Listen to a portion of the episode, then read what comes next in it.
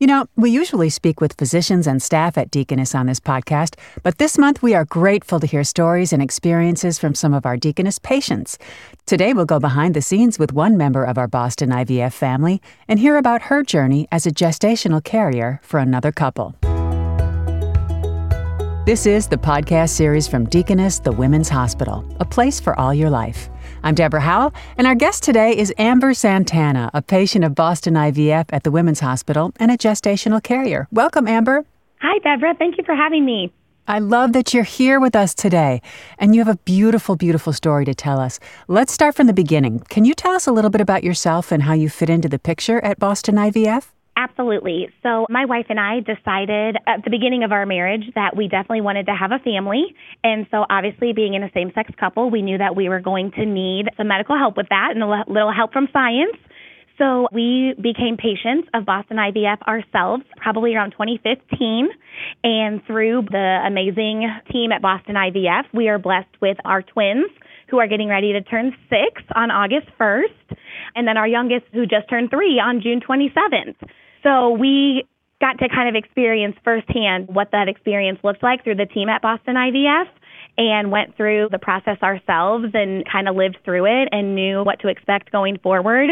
And yeah, just decided that we wanted to help make another couple's dream of becoming a family come true the way ours did. Oh, that's so lovely. And what brought you specifically to Boston IVF at the Women's Hospital? So we are native to Evansville. So we actually were working with a different doctor before Boston IVF. I hadn't really heard of Boston IVF and just some different things happening at our other clinic. And then once we made the actual decision to move directly to IVF, a friend of mine recommended the Dr. Griffin and his team. And so we had a orientation and met the team and went through all of the financial things like that. And next thing we knew, we were on track to have twins. oh my goodness. So exciting. All right. I'm really, really, really interested in hearing your experience. Can you describe your fertility journey as a gestational carrier? Tell us a little bit about your story. Absolutely. So I shared with my OBGYN here in Evansville that I was interested in being a gestational carrier. And so, actually, through her, we were able to meet our couple that we're working with, and she asked if it was okay to share information.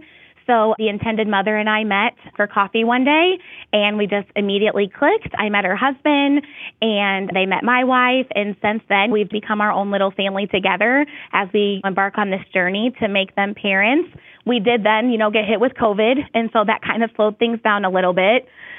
But since then, have kind of gotten back on the train and still wanting to fulfill this dream for them. You know, we kind of treated as everybody on the same page to make them parents. So, when COVID hit, what happened to the procedure?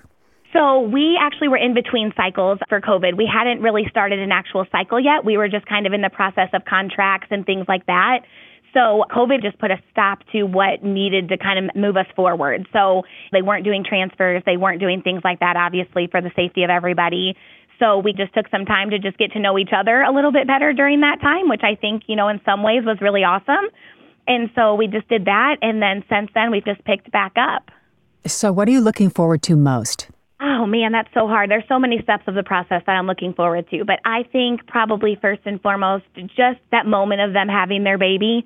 I know what it felt like for me to want to be a mother, and I see that so much in my intended mother and also in the intended father. I mean, they are definitely parents who are just waiting on their baby and are absolutely meant to be wonderful parents. So I just can't stop envisioning that moment of them getting their baby. It's such a beautiful thing to be a gestational carrier.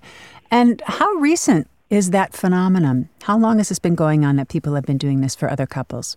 You know, I will be honest. I probably heard about something like this when I was like 10 years old. And I remember watching this TV show called A Baby Story on TLC. and it was actually kind of their story. It was a same sex male couple that I was watching, and his sister was having their baby. And I just thought, like, oh my gosh, this was like the first time I'd ever thought about the fact that there are people who can't have children for themselves. And it just has like stuck in my heart. And so then as I kind of worked through what the legalities and the logistics are, I thought, oh, I can do that just being able to give someone that gift has just been something that has stayed with a passion in my heart. And some things you get ideas in your head and they go away, and this is just something for me that has never gone away. Oh, I love that. What a gift you're giving. Um, so, will you be involved with the baby's life? So we've talked about that, like what it looks like to be kind of like an aunt. We definitely feel like we're family at this point. When you share a journey like this, you get close at a level that's very unique to friendships and things like that. So absolutely through pictures and we are all local to Evansville. So as much as we can stay in touch and be involved, absolutely we'll share from the beginning of the child's life how loved they were by so many people and you know Aww. the magic of science that helped them to be I just can't imagine any greater gift you can give another human being and another couple. If you could describe, Amber, your experiences with the services provided by the Women's Hospital in one word, or maybe you need a few words, what would you say? Oh my goodness. So it's funny. My friends know that when I'm really stressed, I always say, I just wish I could go check into the women's hospital for like three nights. um, it was just top notch care. I mean, in care, not just medical care, but true just emotional and physical care for mothers and for babies. Our twins were born at 35 and a half weeks, so we did spend some time there in the NICU as well. And so just experiencing the different levels of services that we did at the Women's Hospital, I cannot say enough about the amazing staff and the way that they just wrap around their patients and just make it a tremendous experience. So I'm guessing you would definitely suggest it for anyone thinking about this journey. Absolutely, hands down. I could not suggest it enough.